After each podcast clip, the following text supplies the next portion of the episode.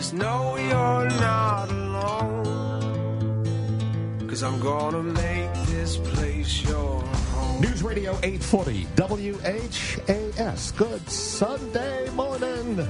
Bob Sekoler, the Louisville Real Estate Show, with you here for the next 30 minutes or so. Glad you're along on this Sunday. If you need to reach me, 376-5483. We are slam-packed, and I love it, every minute of it. Remember that from Seinfeld? Okay. Yes. Also, my son Greg is here, who's also slapped. I'm exhausted. We're busy. I'm actually exhausted. I've been doing almost two a day on average photography. But you know, the market has blown up wide open. Lots of buyers out there. Lots of sellers looking to sell. So 376-5483. Also in the studio here, buddy Randy Rocky from Swan Financial. You can reach Randy anytime, day or night. For the most part, it's 645-0736. Good to see you. Good morning, Bob. You're looking refreshed and relaxed. I'm happy. All good. Good. Lee Harris also here, Limestone Counsel legal counsel for Limestone Title and Escrow, and you can reach Lee at 649-7964. Good to see you. Good morning. And if you close over at Limestone, which you can pick the closing attorney that you want, ask them for some of their cookies. Really? Yes, good. They are good. And they just remodeled their offices, which is very nice as well. You know, normally we start off with questions, but we're going to do a little different. Up first, I was meeting with Jim and Jane. I've actually changed their names because of what I'm about to tell you and you're about to hear. They're listing their home with me when they told me they had started building a home already with a builder months ago. And listen to this, Lee. He appears to be dragging his feet. They went on and did some describing of what's going on. Red flags went up as I continued to talk to them. How much money have you given the builder so far? $73,000. And that involves $50,000 or so for the lot, and the rest is cash. Mm-hmm. What guarantees do you have? Do you have a contract with this builder? Yes, we have a contract. And yet he's not giving you a time frame for closing. The original contract says 8 months. That weather can play a part in delaying that. How far are we into the 8 months at this point? We're 10 months. You're 10 months in. Mm-hmm. Okay, so the weather over the winter wasn't all that bad, but okay, so give him the benefit of the doubt. So when is he going to have it ready for you? Maybe in a month. Is there a realtor involved in the transaction to protect you at all? No. Is there an attorney involved on your behalf to draw up paperwork? There could be. Typically, that's a yes or a no answer. What's the could be in there? Well, we used an attorney when we turned the lot back over to him, and when we closed on the lot originally, and then when we turned it back over to him. So he has the lot. Uh-huh. That was using an attorney, but the cash money out of pocket, plus now that he's got the lot, there's nothing else there. There's just a handwritten, paper from contract. Him. A contract. An addendum or whatever. It's not a typed-up contract. It's a handwritten contract? Yes. That concerned me. Lee, what are your thoughts? I'm very concerned. I'd like to know what this contract says. Is there a reversal back to them if the property doesn't get built? They get their lot back. I'm hoping so. Plus the money that they've already spent. Right, the money they've already spent. And how much is it? She says one more month. She didn't say how much is actually built in 1 month. We'll see. Could be a lot. Yeah, so folks, this is why I brought this up first. There are a lot of people who are thinking maybe they're going to build. And it is ridiculously stressful for couple who need to decide what they're going to do, how they're going to do it. One of the things that you need to know is if you've got a realtor involved, for the most part, all realtors have gone through this process before with other clients, so they have a track record. They know what should be done, shouldn't be done. If you bring a mortgage company in and not pay cash, Randy, there'll be checks and balances from a mortgage company, correct? Yes, but they're a cash buyer, correct? It seems to be. I don't know if they're taking money out or if they're going to use money from the sale of their home to help finance this. I had a family member that bought in cash, and I still made them get owner's title insurance. Yeah, and Lee, you can comment on that. Yeah, if you don't mind. Sure. No, absolutely. Yeah. No matter what, I would say, especially cash, get title insurance. Also, I think a strong contract that has been reviewed by an attorney and a realtor or writing, both. In writing, not on a napkin. Yeah. So, and even on new construction, Bobby, even if they've been around the builder for 15 or 20 years, and Lee, you can probably attest to this. you know, it's only cost a couple $100 extra to get owner's title insurance. It's very worth it. It's just, you never know if they didn't pay the concrete guy, and then all of a sudden 4 months you're there in the house, and then all of a sudden you get these certified letters, and now you owe a bunch of money. So I don't know if, Greg, if you've had this problem yet, but I know from my experience that I've worked with buyers who have come back to me and say, hey, listen, this builder says that if I work with the builder and not bring a realtor into the deal, he'll give me a better price, which may or may not be true, but there's got to be a reason ultimately why he doesn't want a realtor or even an attorney in to oversee the process.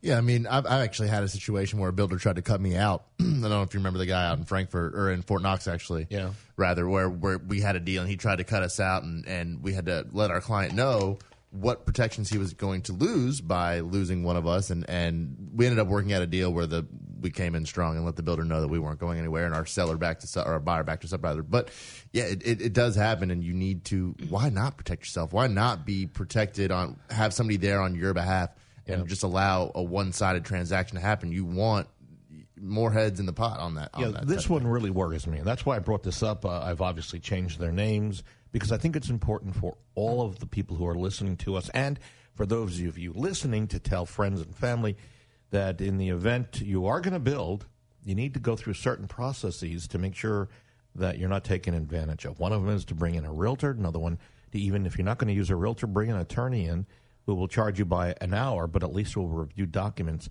just for your protection, because you're spending a lot of money. You need to be represented. And then make sure, don't let anybody tell you you don't need a home inspection. I go into a number of homes. We've got potential sellers. When I ask them, have you had a home inspection when you built the house? They said, oh, yeah, they had the county people come out, and they looked at everything. And that's not the correct answer. It's not the same thing either. It's, they're looking at completely different things. And you don't know what the county is doing, if they're having a bad day, whatever. But when a home inspector is there, if they miss something, their job is on the line, and if something is missed, you can go after them for... well, going further, there's a lot of builders that have old-time connections with some of these inspectors, these good old boys, as we say. No, everyone knows. Yeah, but protection. It's about being protected and having somebody on your side. You want a radon test. You want to also have a home inspector in there. Okay. Can I add one more thing? Yeah, please, go. I'm not saying it could never happen, but very rarely in my 23 years of experience have I seen the buyer get a better deal. This is very true. I didn't want to bring this up because it sounds like, okay, Bob's saying he's a realtor representing realtors, and yet bringing, but realistically, it's not a better deal for the buyer. It's the same price. For the buyer. Yeah. It's the same price, and the builder is putting some extra cash in their pocket. Yeah, it just comes down to, because at the end of the day, the appraised value is what it is. There's going to be somebody come out to make sure that the home is worth what it's supposed to be and that there's nothing egregious. So it's, at the end of the day, you're right. It's how much more money is the builder going to be putting in his pocket versus telling you to not be represented and have somebody protect your interests. It just doesn't make any sense. And you as the buyer not having protection against potential problems that the builder may be causing all the time, every day, to any one of their clients. So another thing you need to do is do some due diligence. Check Better Business Bureau, get some names, references, walk the neighborhood of the place you're going to be building, talk to your potentially future neighbors and ask them, hey, how was the builder I work with? Yeah, because that'd be very telling. Let's move on. Earlier today, I took an interesting question from one of our potential sellers, and he looks at a lot of websites. He asked me a great question. We never had this one on the air before, and I didn't have time to have him call in, but I said, okay, I'll repeat this. So Stefan asks, when he looks at some websites, what's the difference between a listing that's under contract and pending? Now, I know the answer. Who in here knows the answer additionally? Lee, do you know? You don't know. Not as far as GLAR's rules. So here's what, let me tell you my interpretation. Okay, so here's interpretation time. This is what how I was told this information. So in the past, before this past year, when a home goes under contract, in other words, buyer comes in, oh, I love the house, they write a contract, it is then accepted by the sellers and the seller's agent, the home would be marked pending. And when they did that, bam. All of a sudden, the home falls off of Realtor.com, our MLS.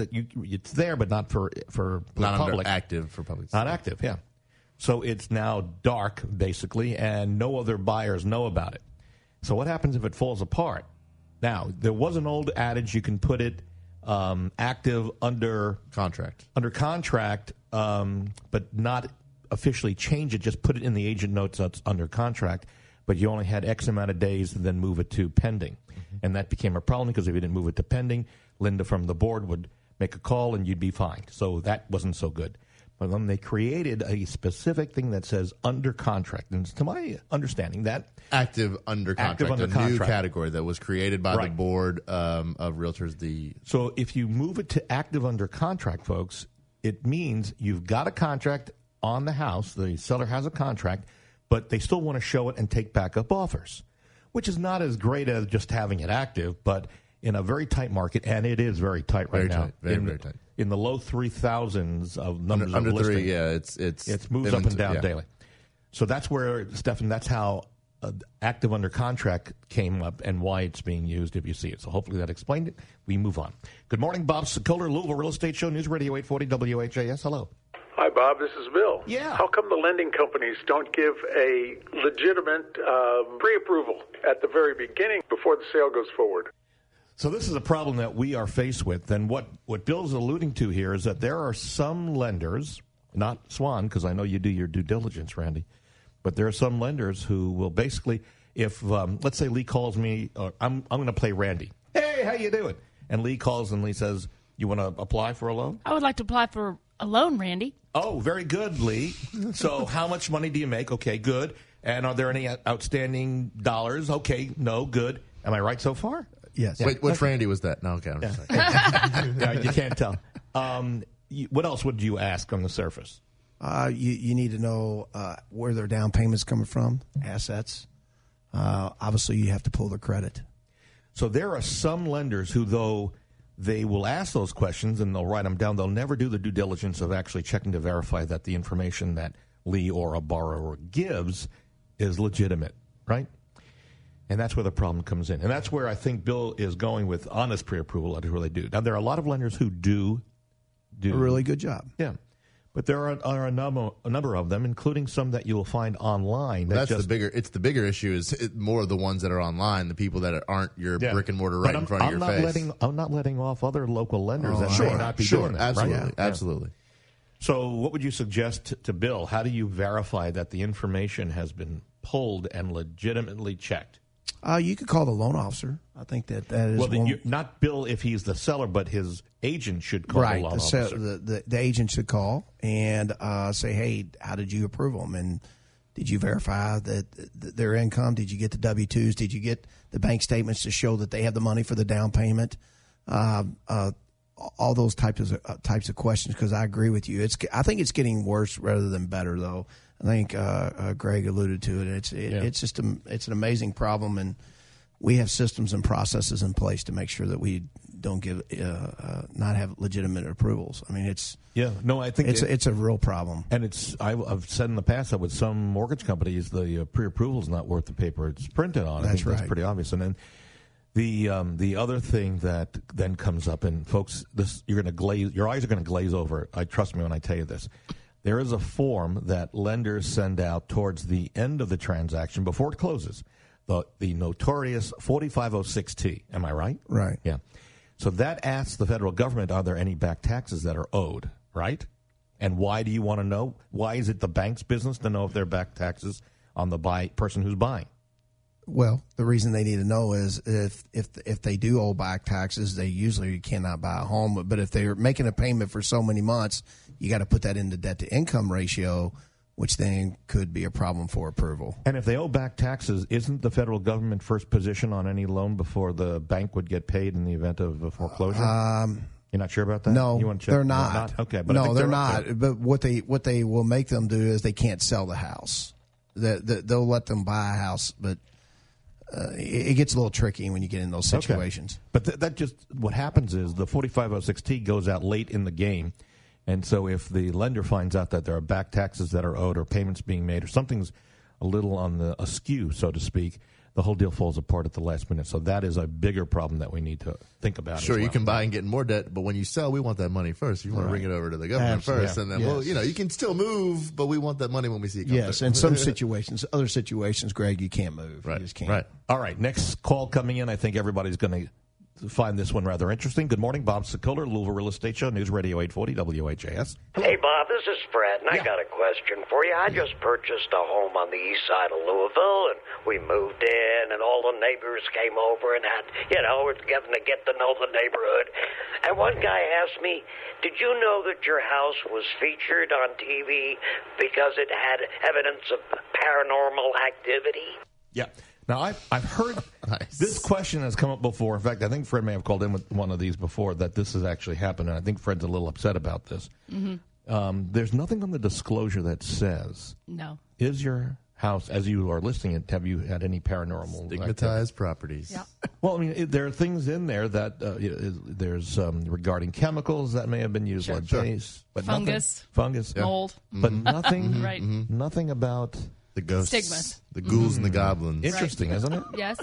And actually, I'm glad this question came up because I teach this in my continuing ed classes, and people laugh at me. And they say it's silly and nobody cares. Nope. I'm telling you, they're wrong. That's right. They do, and it's not so silly. It's actually, when I was at the Real Estate Commission for 12 and a half years, that was the number one question I received about stigmas, was about hauntings or ghosts, because some people believe in them, and they don't want to move into a house where they are. Mm-hmm. So, and basically, what Fred is saying is that his house was promoted as a haunted house. However, the sellers did not tell him that. Interesting. So what buyers need to know, if this is something that, it's not that it's always going to be top of your mind when you're buying a house. Oh, I better ask, is it haunted, right? Or, you know, but it is a question that the buyers will have to ask. It's not going to be provided. Right. So ask, if you're buying a house, ask your agent to ask the buyer, the seller's agent to ask the sellers, is it haunted? Not, but there is no. Remember, there is no legal and reason for them to disclose. If the seller can say no. But we've had that discussion here before. That walking that line. But in the case of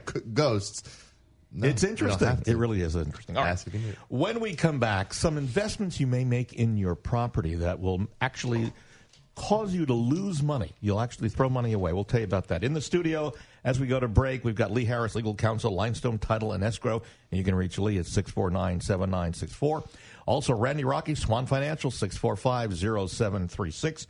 My son Greg, who's over on Instagram day and night and day. And what's the best handle for you over there you like? At We Sell Louisville or at Greg Sekuler. And then you can reach me anytime, day or night, on my cell phone, 376-5483. We are back in a moment on News Radio 840 WHAS.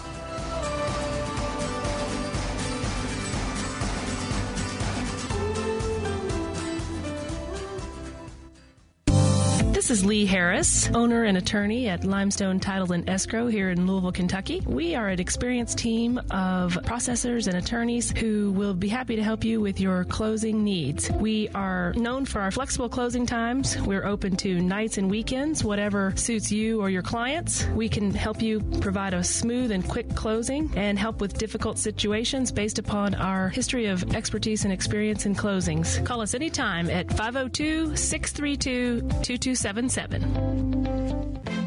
a home loan or refinancing? You need to talk to Randy Rocky at Swan Financial. Why have they become so popular? Because of our programs, our service, and our competitive rates. And now listen to this new program from Swan Financial. Yes, we have a 1% down program that also you will get 2% grant money from the investor. Call Randy Rocky today at 866-766-1920.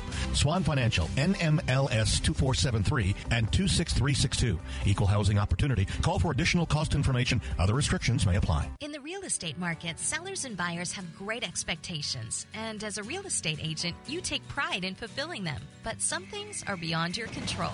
So what can you do? Choose Home Warranty of America's 13-month plans. HWA plans cover the home buyer against any breakdowns or repairs, keeping you and your clients safe from any covered claims. We offer comprehensive plans with competitive pricing, and our dedicated team will work with you every step of the way. To learn more, contact HWA today. Whether investing in the best entrepreneurs on Shark Tank or hiring the best real estate agents at the Corcoran Group, doing my homework on them ahead of time was critical. So which agent do I recommend in your area? In Louisville, I would call Bob Sekuler. Bob outsells every agent in Louisville year after year and attracts thousands of buyers every month. That's why he can guarantee to sell your home at a price and a deadline you agree to, or Bob will buy it. Go to WeSellLouisville.com and get top dollar for your home.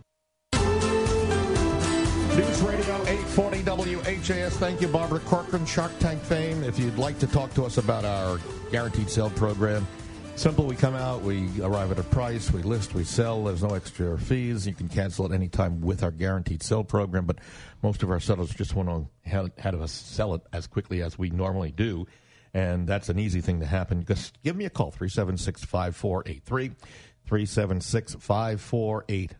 If you want to see what sellers are saying and buyers are saying about us, a couple of things you can do. Head to LouisvilleZillow.com where our reviews are. Take a look at some of those.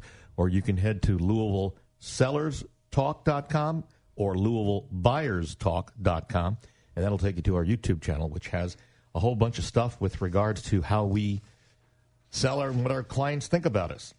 So there are, without questions, a lot of different things you can do to fix up your home, even if you're not planning on selling in the next 5 or 10 years. By the way, in the studios, I didn't mention legal counsel from Limestone Title and Escrow, Lee Harris, at 649-7964.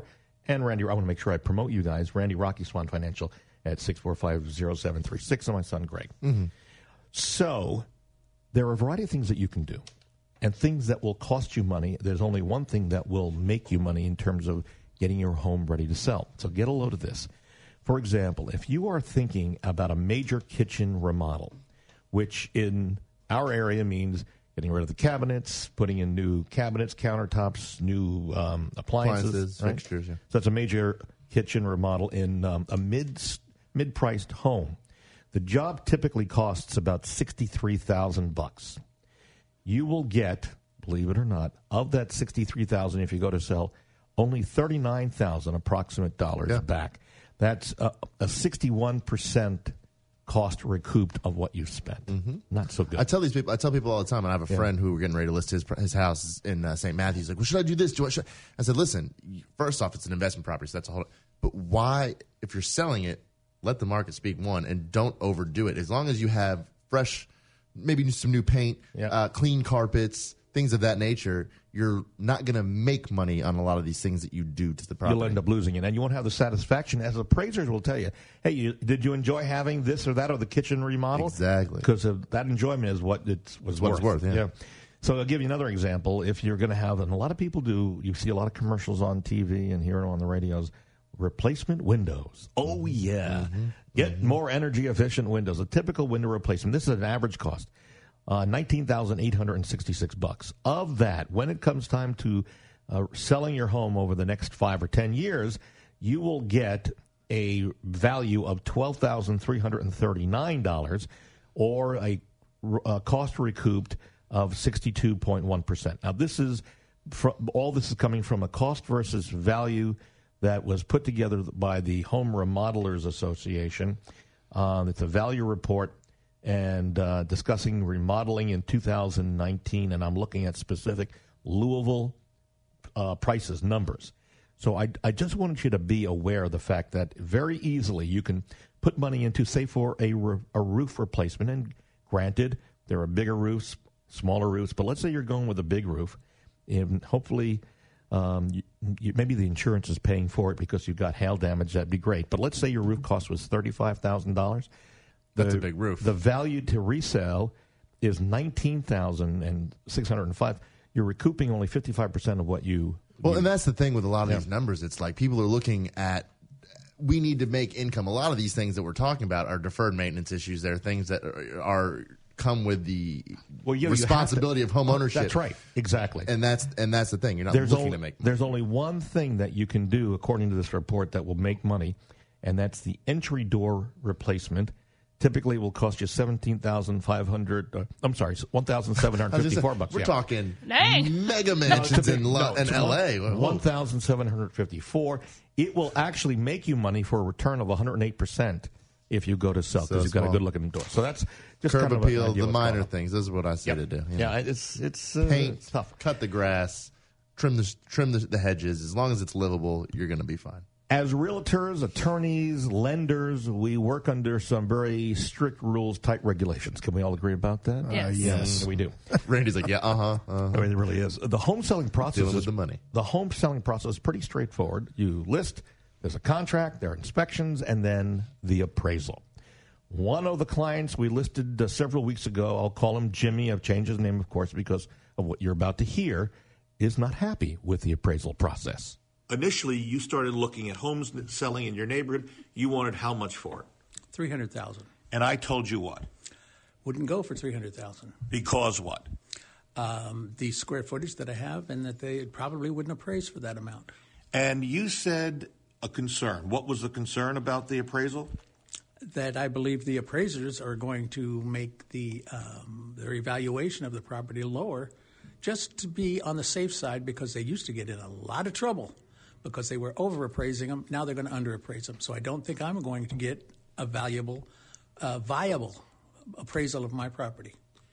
You also pointed out that you think that whole appraisal process is somewhat ridiculous.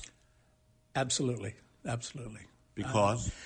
Because I think people buy an item. They don't buy square footage. They don't buy all kinds of different things that the appraisers and the banks want. They go to and they look at a house and they say, I like that house.